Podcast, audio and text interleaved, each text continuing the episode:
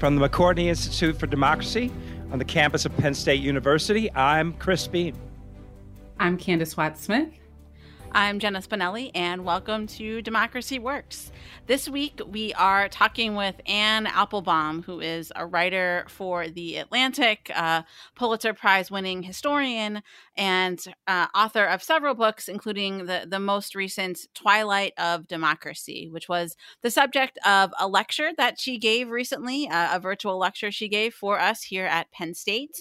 And uh, that is what we're going to hear today. So this episode is, is, a, is a little bit different. Um, we're going to hear a little bit of Anne's prepared remarks and then a, a Q and A that I did with her in front of a Zoom audience. So Chris, you, I know you introduced Anne for that event and have really been um, covering a lot of these themes about democratic erosion in a class you're teaching this semester. Right, right. It's called Democratic Erosion. I've been a uh, Anne Applebaum fan for a long time. I think she is a really terrific writer, really thoughtful, uh, and her uh, knowledge, especially of the uh, former Soviet Union, former Eastern Bloc, and then the transition of those countries into well, whatever they are now, right?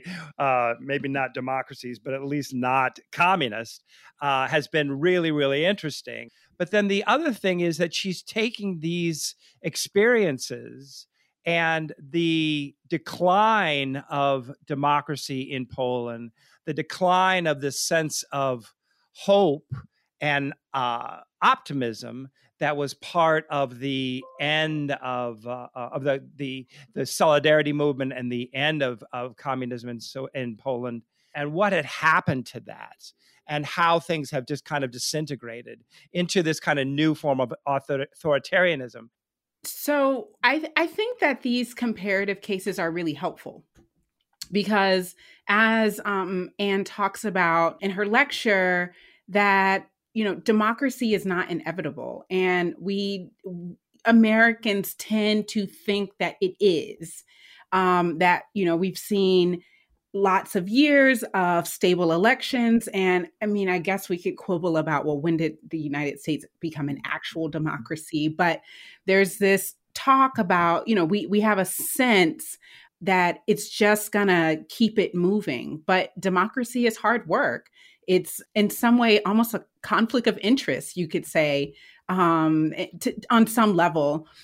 And so I'm. It, it is helpful to look at the patterns of the fall and the erosion of democracies in other places, because we are in the United States also susceptible to many of those things. One of the things, for example, is, which seems like a really small thing, is that people aren't talking to their friends and family that they used to talk to. And it, it makes me think of that book um, on tyranny, where one of the kind of small but important steps is that you stop talking to your neighbor and you stop talking to, you, you stop trusting each other as a, a, as a signal.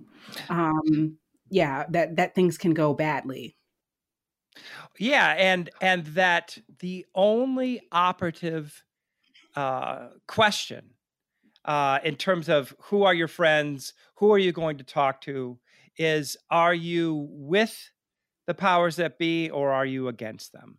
And um, and so she talks about in this in this article, which is also the first chapter of the book, about this party she threw in Poland on December thirty-first, nineteen ninety-nine, and how exciting it was and what a sense of Of, of dynamism was around this country, and this unleashing of of this long past goes all the way back to the civil to the World War Two and then the uh, Soviet domination. And you know, some of these people were ex- extremely close to her, like a, a godmother of one of her child children, mm-hmm. and now they don't talk to each other. And it is, um, you're right, it is really sad and disturbing. Yeah, I mean, one of the things that I think that is worth highlighting is that we talk a lot about division in society, and we do have a great, you know, we have plenty of evidence of political polarization among elites, and how just uh, you know, just regular people are are very polarized. But one of the things I think is really important, and I think it's maybe I'm I'm maybe projecting is near to Anne's concern, is that the division on the right in particular is not just kind of like conservatives versus extra conservatives, but is right. Right. She says she says at some point, um, you can't uh, someone who is against their own government cannot be considered a, a conservative. And so the division that she highlights is between Republicans who care about elections, rule of law, and democracy, and those who do not. So, you know, it's it's interesting to think about these these divisions. And it's, it's clearly, as you'll hear in our conversation, something Anne thinks about a lot. One of the things I, I talk with her about is this kind of movement, both on the far right to create uh, something like a patriot party, and also uh, a more recent development um, to create kind of a, a center right coalition. So uh, she has thoughts uh, on that and, and lots of other things. So let's go now uh, to the conversation with Anne Applebaum.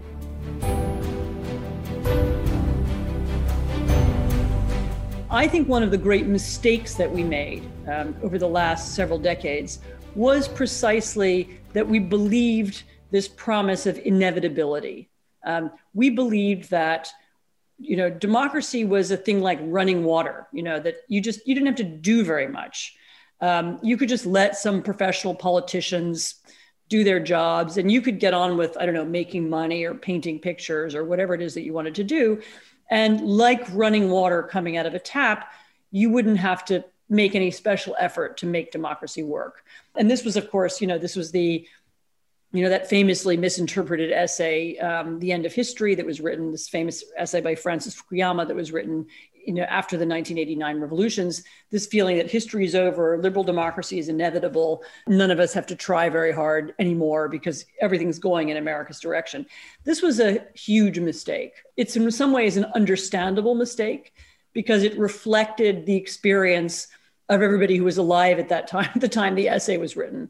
Um, you know, in nineteen eighty-nine or nineteen ninety, if you were living in the United States, or even if you were living in, in Europe, you had just lived through several decades of democratic success, not just American success, but the, the camp of American democracies. Um, and you had seen one wave after the next of countries, you know, having democratic revolutions, deciding to become democracies, first Southern Europe, then Eastern Europe, um, you know, East Asia, Um, you know, South America, Africa, you know, one one region after the next followed in this path. And so, if, you know, it was very natural to think in nineteen ninety that this is just the way things are and the way they're always going to be. But this is, of course, not how the founding fathers of the United States thought, and they're not how anybody who's ever studied democracy very hard thought. Um, if you if you go back and look at what the men who wrote the Constitution in seventeen eighty-nine were talking about, It's it's truly fascinating because they were very focused, I mean, fixated on ancient Greece and Rome. Um, these were the, the democracies um, that they were using as models. And what they were particularly focused on was the, the era of the Roman Republic. So it wasn't about the Roman Empire. It was about the era of the Roman Republic and the fall of, of that republic. And they were all reading either, you know, either translations or in some cases kind of popularized versions of texts by Cato and Cicero, who were the two great of two of the great writers of that era. And they were using their experiences to feed into their understanding of democracy. They understood that democracy was circular, that, or that politics is circular, history is circular, and, and you know, and things, you know, nothing is nothing is inevitable and there are no upward trajectories. And one of the reasons they designed our now somewhat rickety constitution the way they did was because they wanted there to be a balance of power. They didn't want the executive to be too, either too strong or too weak. And what they were thinking about all the time was the how democracy had fallen in ancient Rome, how the people had become entranced by Caesar, the demagogue, and how the Roman Republic had lost its democratic essence. And so this This idea that democracy is inevitable, which has, I think, been very dangerous um, because it made us all, you know, we all took our eyes off the ball. We didn't pay attention um, as our some of our institutions grew weaker, as voting participation dropped, as the as radicalism grew, uh, growing out of this, you know, this disappointment that I've described. Um, we lost, we took our eye off the ball and we didn't and, and we didn't do anything about it. So if I was going to leave you with one idea, it, it's that that although I wrote a book called Twilight of Democracy, and although I, I guess I'm, I write some pretty gloomy articles um, in The Atlantic and elsewhere, I wanted to leave you with the reflection that history is always radically open, and that nothing is inevitable. Neither decline is inevitable. There's, there is no reason why either the United States or Western Europe or Eastern Europe have to decline. There's no reason why our civilization needs to end, but nor is there any reason why it will definitely succeed. There is no, you know, there's nothing magic about our form of democracy or our form of civilization. You know, it too can come to an end. Um, and the The, you know, and the difference between it succeeding or failing is, of course, a million different decisions taken by people like you, you know, people in this audience who are interested, who are who are active citizens, um, and participating in democracy, in in local democracy, in regional democracy, in state democracy, or joining, inst- you know, political institutions or even non-political institutions. Um, that you know that that that put you in contact with you know your your fellow citizens. Um, this is a really important civic act. You know, we need to stop treating democracy like it's running water, and instead it's more as if it's, you know, we have to we actually have to walk over to the well. We have to pull the water out with a rope, and then we have to carry the bucket, you know, back to the house if we want to have water. Um, we should think about it as something that we all have to participate in, that we, you know, we will have to make some effort. In Twilight of Democracy, you write about how the Cold War and the fight against communism was something of a unifying force for liberals and conservatives.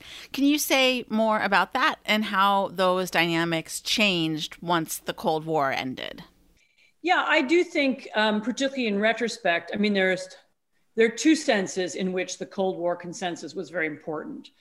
Um, one, as you say, it put liberals and conservatives in at least one narrow sphere of issues. It put them on the same side. So although there were deviations at different times and there were different arguments made in the sixties, and there were arguments about, you know, Vietnam, whether this was a good, you know, this was a good way to oppose communism or not. I mean, but there was a There was a general consensus in the in both political parties that we were a democracy and that we were opposed to, you know, dictatorship and totalitarianism, you know, as it existed, particularly in, in at least in that form um, in many parts of the world.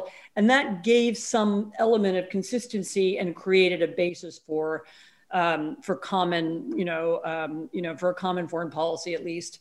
Um, for, you know, for many decades. I mean, we didn't always agree on everything else. And, you know, as I said, I, I, I'm, I'm generalizing here to make the point, but yeah, I do think it created at least one area of, of common consensus. I mean, there's another way in which it functioned, um, you know, in the, you know, not only did it create some consensus inside the United States, it also created consensus inside the Republican Party.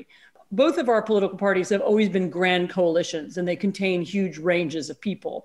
Um, but the Republican Party in particular has always had a big range. Um, from it includes libertarians, you know, social conservatives, so-called country club Republicans, you know, who are just, you know, want the establishment to stay there. People who are who care about big business, people who care about small business, you know, whose whose interests are sometimes not aligned, you know, and in more recent years, quite a lot of blue collar Um, voters as well. You know, that's a big, strange ideological group to keep together. And one of the things that did keep it together in the past was this consensus that we're all pro-democracy and we're all fighting communism. I mean, that was the, the very basic level, and that was useful. And once that was gone, I mean, I actually think the consensus was, it lasted probably longer than it would have done because of the because of nine eleven.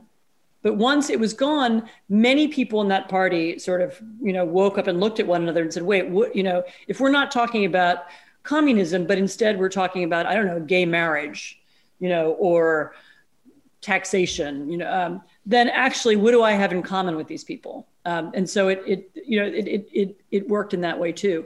So you mentioned before that both the Republican and Democratic parties in the United States are these big coalition parties. And we've seen efforts on the Republican side to create both a patriot party on the far right and maybe more of a center right party. There's these kind of rumblings out there to make these things happen.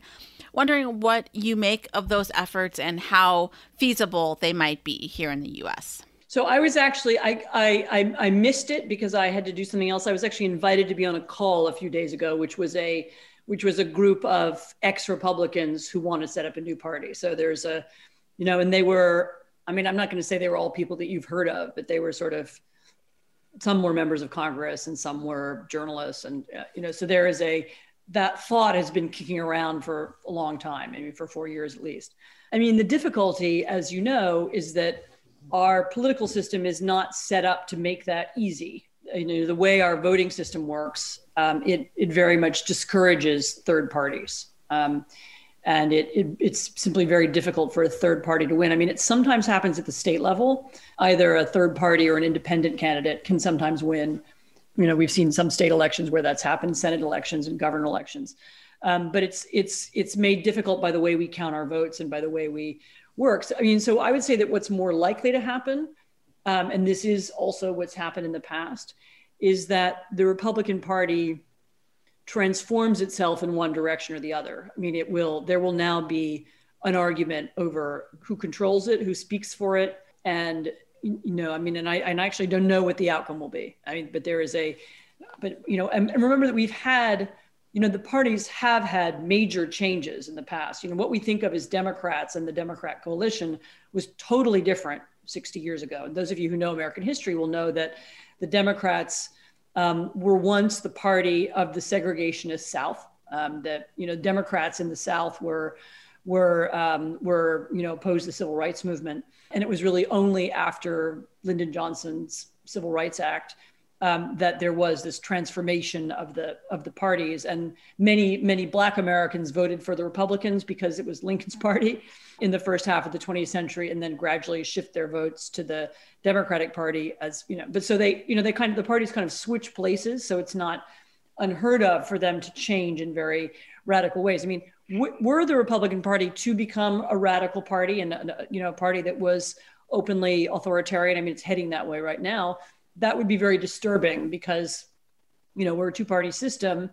Sooner or later, people get sick of Democrats and they want to vote for someone else. And so that is how autocratic parties have won in other places. That's how they won in Poland. I mean, that, um, you know, people get tired of the ruling party, and it's natural in democracy for there to be some kind of rotation. So the idea that we would have as our main opposition party, uh, a party committed to autocracy that didn't believe in, you know, counting votes, and I mean, this is, this is, it's very disturbing and very dangerous. And this is how democracy has fallen in other places. Where do you see capitalism and economic inequality fitting into the picture you're painting about democratic erosion and the rise of authoritarianism?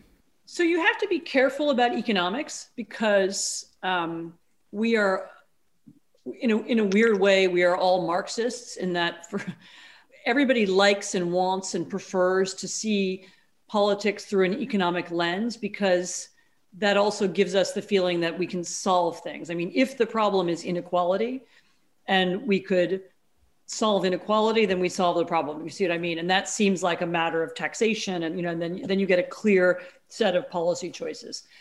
And so while I would say that inequality is a huge problem for all of our societies, and it's a much bigger problem in the United States than in, you know, in, in many other countries, Um, it's not the only problem. I mean, inequality does have the effect of, I mean, it has corrupted our party system and our democracy in a number of ways. I mean, you know, wealthy people and the, and it's not even inequality, actually, it's the campaign finance system. Um, and the existence of dark money in U S politics, I think, is, is a, responsible for a huge amount of corruption. Um, and the numerous attempts to end that and change that that have failed are actually quite tragic. You know, John McCain, uh, the late John McCain, spent a lot of his career trying to fix this um, and never managed it. I mean, it was one of the, other than the thing, his foreign policy thing, you know, positions which are better known. Um, this was a thing he spent a lot of time on, um, and it and and he failed. And our inability to fix that means that money in politics is very distorting. Um, and bad for democracy. I mean, I would also say that, um, I would say, as I said, that economic change and the redistribution of wealth and status has also had a big effect on democracy. And this, this plays into some of the things I said um, a few minutes ago. I mean, the, you know, although many of Trump, you know, the poorest Americans voted for Joe Biden, many of the middle class people who voted for Trump are people who feel either for economic or for cultural reasons that they've somehow lost out, um, that they aren't, you know, the pie isn't growing as fast, their kids aren't doing as well as they did.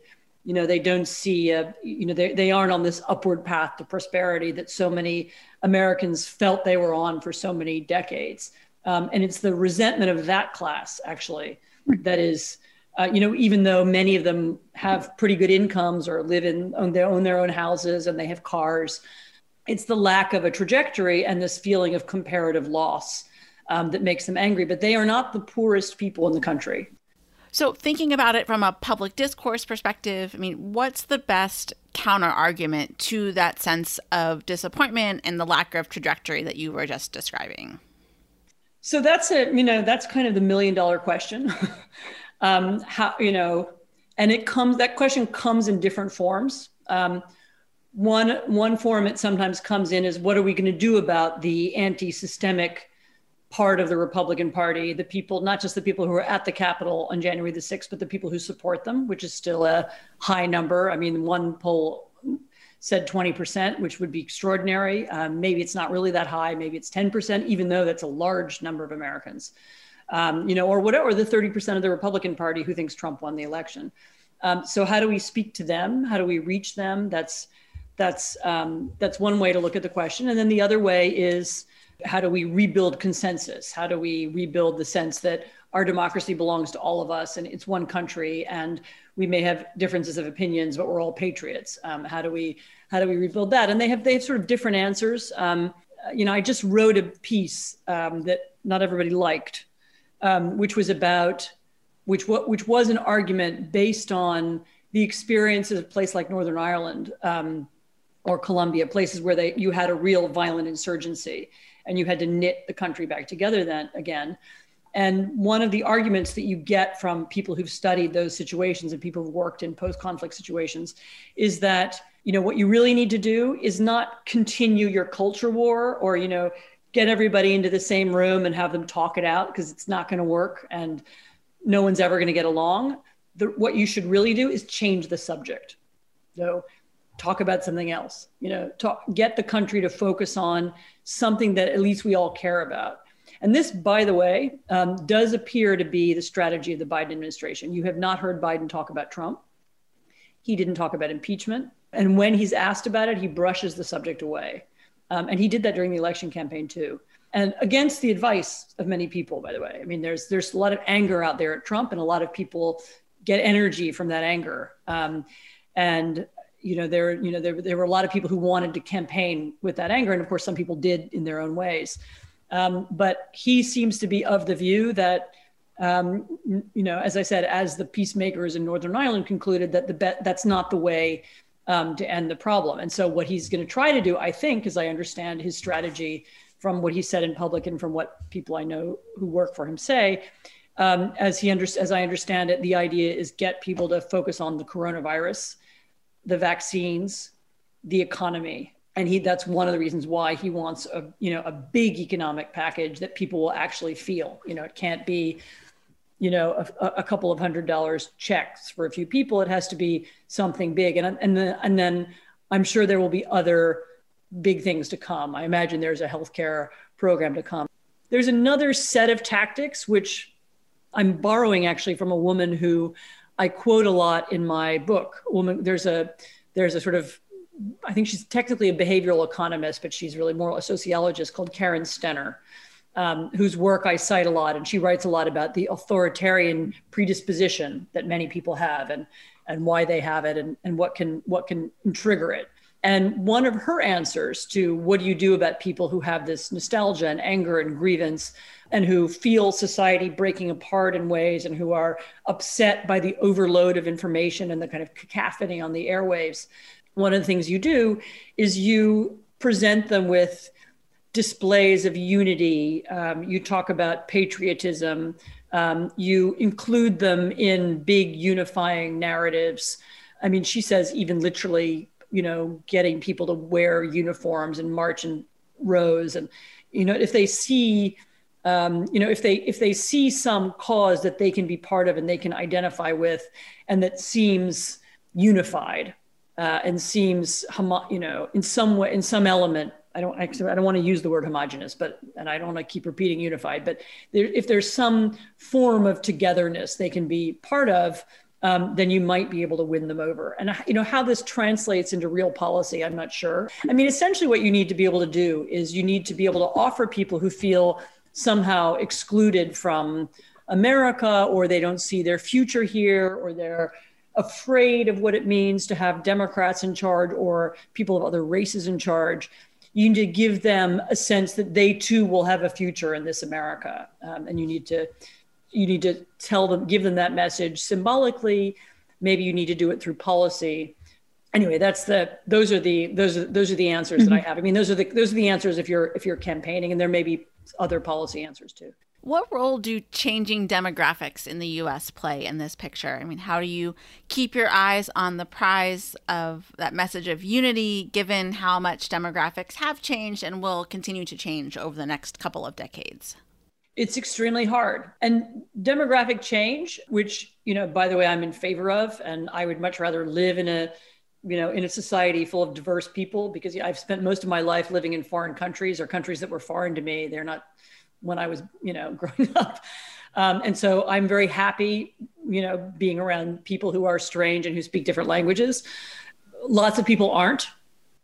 Um, and again, that's a, you know, finding ways to make them comfortable with this new America, in, in you know, persuading them that they won't be left out of it.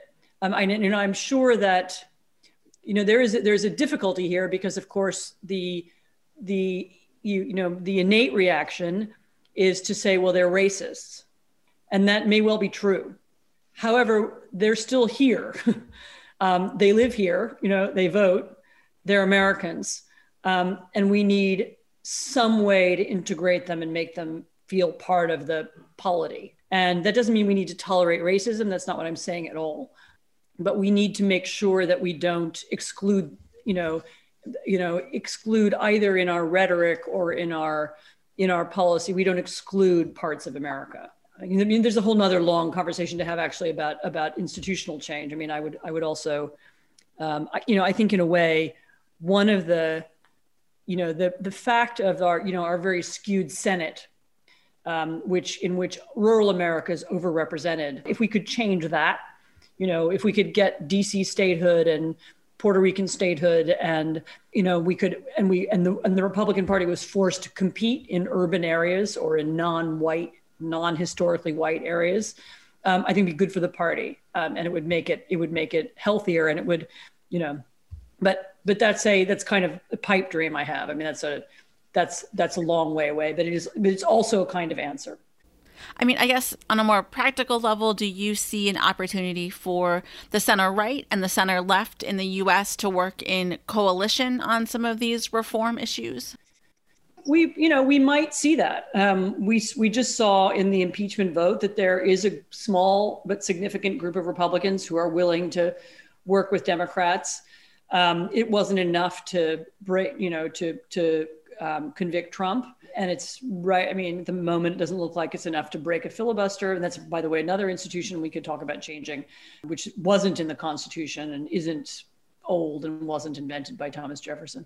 But there is, but it's certainly, I mean, I think that those Republicans do represent the center right. I mean, they they speak for that constituency inside the Republican Party. And there may be, there may be some way to work together. I just, you know, I don't know how the numbers add up, and, and it, you know, it would probably depend from, from bill to bill.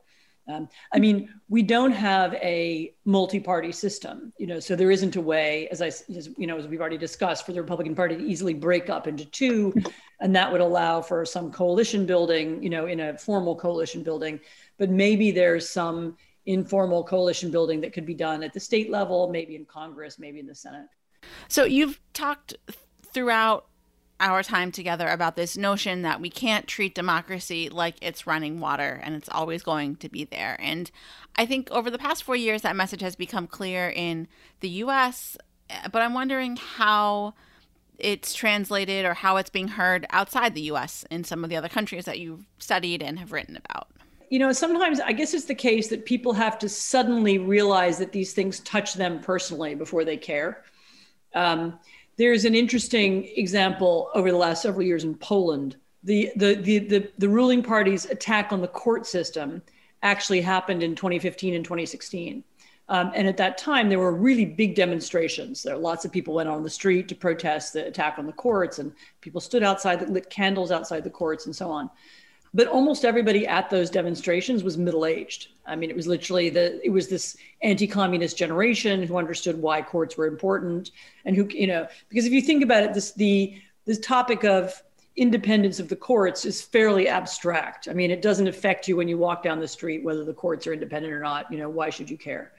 Um, you know, fast forward a few years later, we recently had a decision taken by one of the packed courts, the, the Constitutional Tribunal, which whose whose character was completely changed illegally, you know, and unconstitutionally um, by the government. And they made a decision that affected, uh, I won't go into all the details, but it affected abortion and reproductive rights. Um, Suddenly, you know, there were once again mass demonstrations, except this time they were young people, and they were people, you know, very young people. Uh, I saw in several places, sixteen, seventeen, eighteen, um, and lots of people in their twenties and thirties, because they had finally understood that, you know, this abstract issue of independent courts affected them personally. Um, and so now you have a, you know, a higher level. I mean, it's a little late, unfortunately, because One of the, you know, one of the issues in Poland is that very, very low level of voting among young people. Um, but I hope, you know, I'm hoping that this generational experience of seeing how this, um, you know, seeing how, seeing what damage can be done um, will persuade lots of younger people to vote next time. One final question here before we wrap things up. I know it seems like we did just have an election, and we did, but the conversation about the next election is also seems to start earlier and earlier. And I'm wondering, you know, what you're going to be watching as we head toward twenty twenty-two and even into twenty twenty-four. You know, I hope that Biden is successful in changing the subject. Um, you know, that he can get us to focus on. And I also think that once the pandemic is over, assuming that the pandemic is over, I don't want to just be too optimistic. Um, once, you know, the vaccines have kicked in, you know, I'm hoping that a burst of economic growth, or at least even if it's not that, even it's just a return to some kind of normality and an end to this weird world where we all talk to each other on Zoom.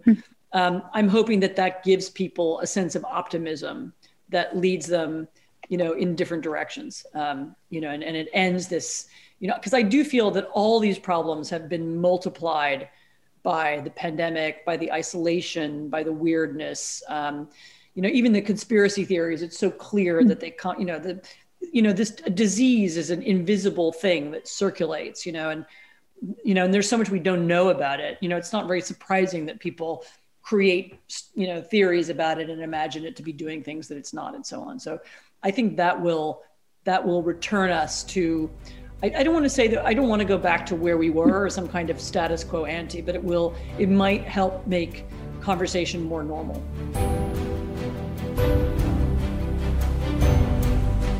I think that there are some,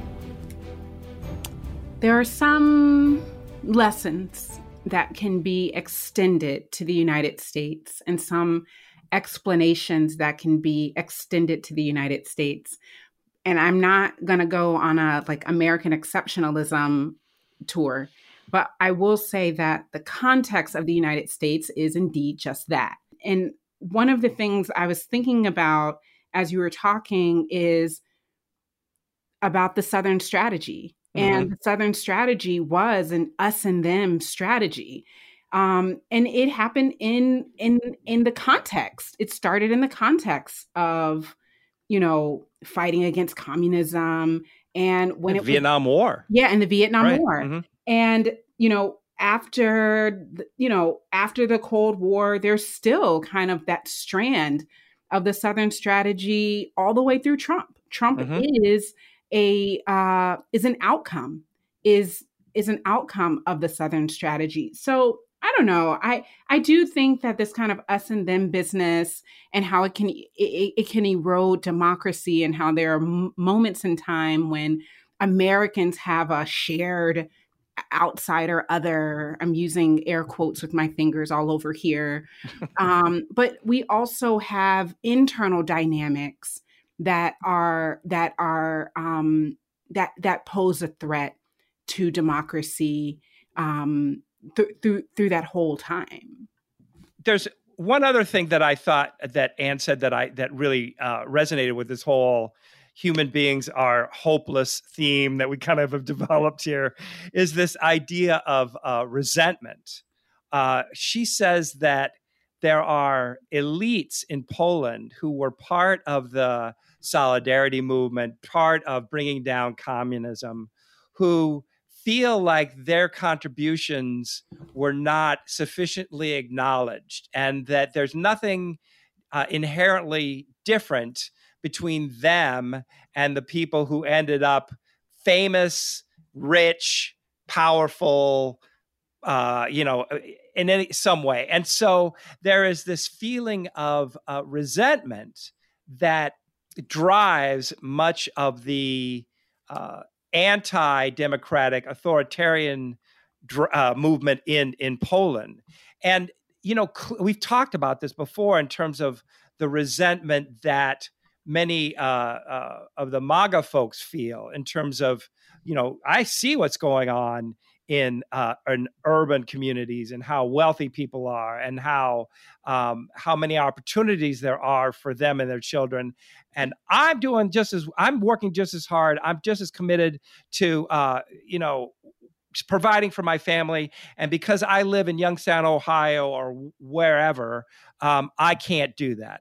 And so that makes me angry and resentful. And it just is striking to me how powerful that drive is. I mean, this is straight out of Nietzsche, right? This is this is how Jewish morality developed. I'm not going to get into the whole thing, but the point is that for Nietzsche, resentment is one of the most powerful uh, political forces there is. And I think, you know, you're seeing that manifested Uh, both among the elites and among the, uh, uh, you know, the non-elites.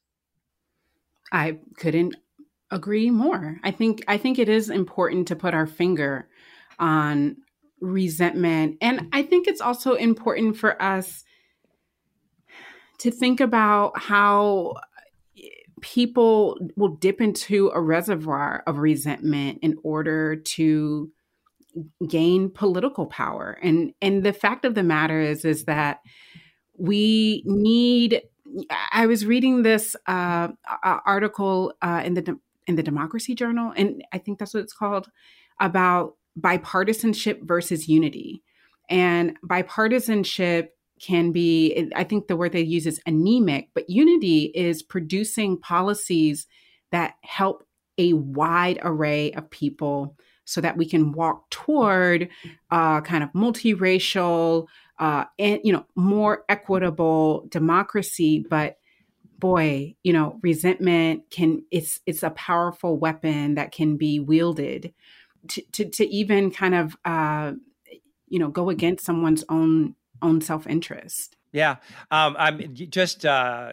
Was it yesterday? Yeah, I guess just yesterday in class, I was talking about, I was showing them uh, videos of uh, famous populists in American history. So I showed them Huey Long, Charles Coughlin, and uh, George Wallace. And man, every one of them, there is a threat.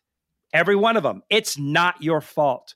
Every one of them, I'm the person who's going to help you get back what is rightfully yours. It is an incredibly powerful political strategy. Yeah, I, I'm curious to know what you think about um, Anne's recommendation to, um, you know, just change the subject. Yeah, it is really interesting. She's looking at science, and she's also looking at experience in other countries in order just to say, you know, look, if we just keep arguing about this, we're not going to get anywhere. We're not going to move, be able to move past this. I mean, there's a part of me that absolutely does not want to do that, right? Mm-hmm. There's a part of me that wants to insist on the moral and political failures of so many people in in uh, uh, on the on the right right now. But there is an argument to be made that, and you can see this, and she mentioned this too, in Biden's choices of words and actions, to just say, you know what, let's just work on something that we can work on. I don't know. What do you think about it, Candace? Can we, I mean, we're calling this whole situation the big lie. Mm-hmm. Can we move past the big lie without confronting what the truth is? The, the you know, so much about reconciliation is an acknowledgement of what happened, but implicitly a promise that we're not going to do it again.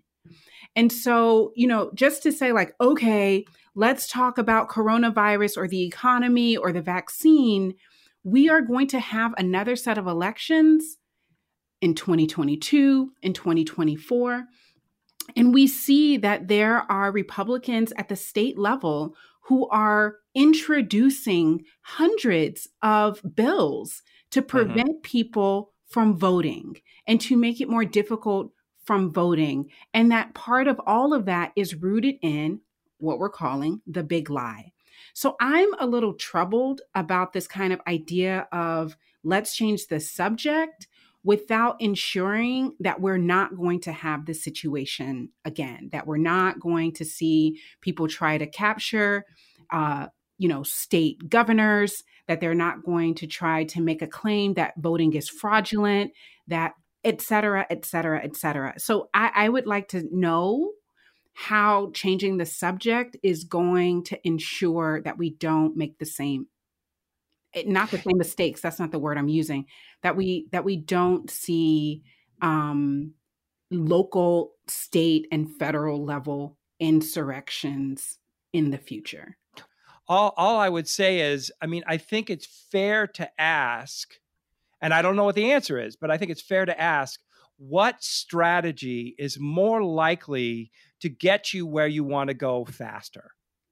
Is it, is it, and, and, and it just may be that the, that the best way to get there is to ratchet down the animosity and, and the, and the heat.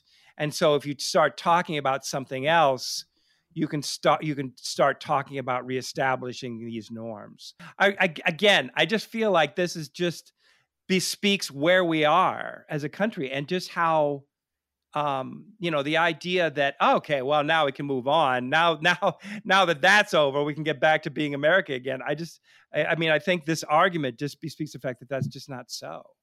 We are in a, we remain in a very precarious situation. So you agree with me? I, I, you know, even when I don't, I try not to make it explicit because you scare me. Well, with that said... Anyway, no, uh, no, I, I, I really, um, I, I find uh, arguing with you to be very, uh, very, always engaging and always interesting because I always learn something. So, uh, and I hope that's true for the people listening as well. So anyway, um, so thank you to both of you and to everybody else for listening. Uh, I'm Chris Beem. I'm Candace Watts-Smith. Thanks for listening.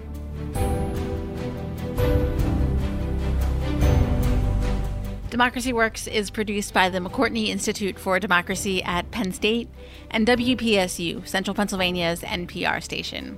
Our editors are Mark Stitzer, Jen Bortz, and Chris Kugler, and additional support comes from W P S U's Andy Grant, Emily Reddy, Chris Allen, and Craig Johnson. If you enjoyed what you heard today, please consider leaving us a rating and a review in Apple Podcasts or wherever you get your podcasts. Thanks for listening, and we'll see you next week.